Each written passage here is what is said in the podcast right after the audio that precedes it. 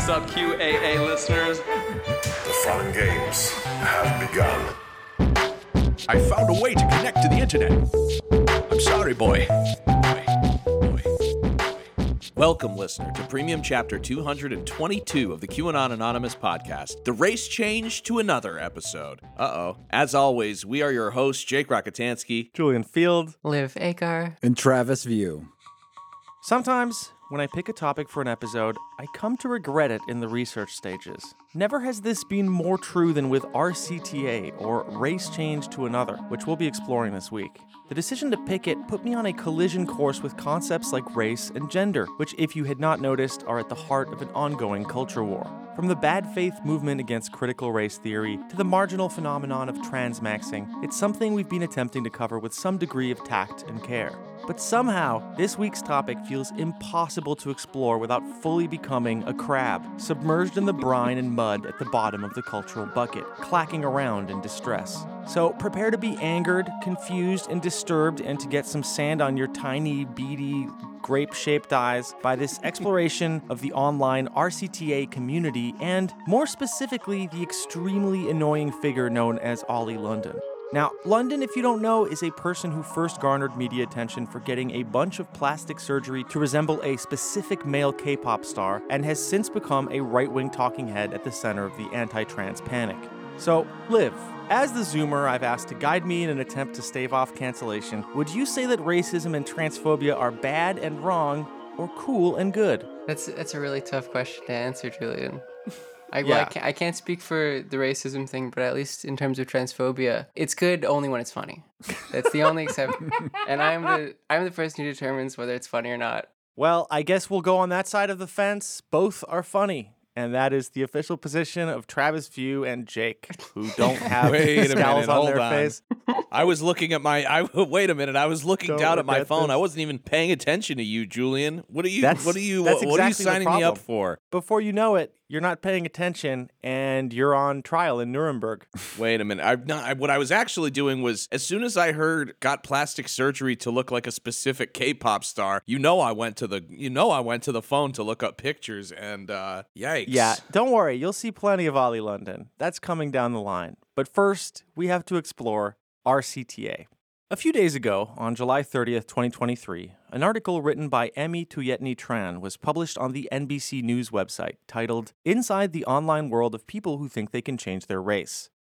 Before we dig into this melted digital community, we have to go back in time to 2015, when the world first became aware of a woman named Rachel Dolezal. Now, although she wasn't the first, nor would she be the last person to lie about their race, her case was particularly egregious. She was a chapter president for the National Association for the Advancement of Colored People, or NAACP, in Spokane, Washington, from 2014 until June of the following year, when this very awkward interview with a local news channel occurred. Now, in it, she was asked by the interviewer whether there was any truth to her claim that an African American man named Albert Wilkerson was her father. Yeah, that's that's my dad.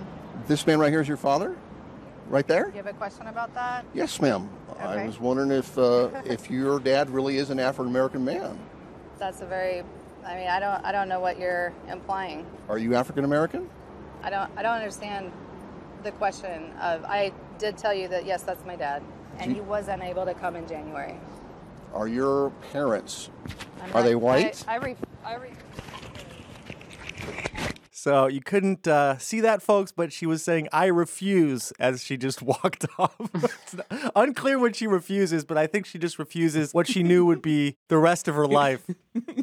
For years, Dolezal had pretended to be black, constructing a web of falsities about her identity and the alleged abuse she suffered as a person of color. She had repeatedly spoken publicly about hate crimes against her, none of which had been corroborated or resulted in the filing of any criminal charges. I want to stop for a second and just go over why this is so, I guess, stupid of her, because she probably could have just gone under the radar, but she over and over was was like, "Oh yeah, someone left a noose on my front porch." You know, like just just insane lies that draw way too much attention to yourself. Mm-hmm. And you know, it would come out later that she was lying about a bunch of other stuff. Like she got fired from other positions, not just for the race stuff, but because she's also, I think, like some form of compulsive liar or has a habit of lying. Let's put it that way. Yeah, you kind of see this with like indigeneity, and it's specifically white women who are much more commonly like prone to do this. Where like they'll say like, "Yes, I'm I'm indigenous." You see this with like Elizabeth Warren, Oh, who yeah. called herself like the first woman of color Harvard law professor. God damn it, dude. But yeah, like this is like kind of in a step up almost in terms of compulsive lying. Like the vast array of like lies you have to construct for this one. It later turned out that Dolezal was born to two white parents of Czech, German, and Swedish descent. So those are three of the possibly whitest origins, who in 2015 came out to the media and stated so. Now, before you applaud the parents, it is worth considering that by all accounts, her parents were horrible people, physically abusive to both her and their four black adopted kids who were added to the family when Dolezal was a teenager. One of them later petitioned to have his sister become his legal guardian because there was so much like abuse in the family. So, fuck the parents, and I suppose long live Rachel. She's a she's an angel. Long story short, Dolezal ended up in a media firestorm, resigned from the NAACP, and is now a hairdresser who runs an OnlyFans as a side hustle. As some of you may know, she's also close friends with Travis View, having once made the following video for him, which was definitely not commissioned by me through Cameo. Hi, Travis. This is Rachel Dolezal with a little shout out from Julian Feld. So, I hear that you have been doxxed and um, kind of made redundant by your employer, QAA. And I know that um, it's super hard to have that situation. Um, I hope that although you're going through this current really difficult time, that um, you can just kind of keep your head up, keep keep your hopes up that things will get better. And um, as a person who's been through the ringer and been beat up online, um, I know that uh, it can be really challenging, you know, and it can really strike a blow to your um, to your spirit. So I hope you're taking care of yourself. I hope that your mind and your spirit um, are strong and that your body is healthy. And those are the basic things. So um, stay strong. I hope that this kind of resolves and I wish you the best. Once again, this little shout out is from Julian Feld.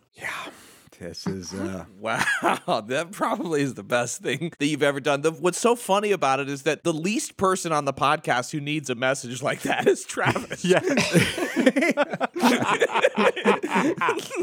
you know, yeah. When this was made, I was in like the depths of depression and and addiction, and Travis was probably hiking to the top of a mountain. Yeah, exactly. Yeah, exactly. It's like keep your head up, Travis. He's like, "What do you mean? It's already way up." Yeah, this is great shit. You know, I've experienced a lot of absurd things because of this podcast. Going to Tom Arnold's home, watching a breakaway cult leader recite from the book of Revelations in the field of Pe- in Pennsylvania, be cursed out by Jim Watkins, but really up there has to be the fact that I got a pep talk from uh, Rachel Dolezal. The Dolezal case, besides teaching us a lot about Travis, is mostly interesting because of what happened a few years after her fall from grace. You have been listening to a sample of a premium episode of QAnon Anonymous. We don't run any advertising on the show, and we'd like to keep it that way. For five bucks a month, you'll get access to this episode, a new one each week, and our entire library of premium episodes. So head on over to patreon.com slash QAnon Anonymous and subscribe. Thank you. Thanks. I love you. Jake loves you.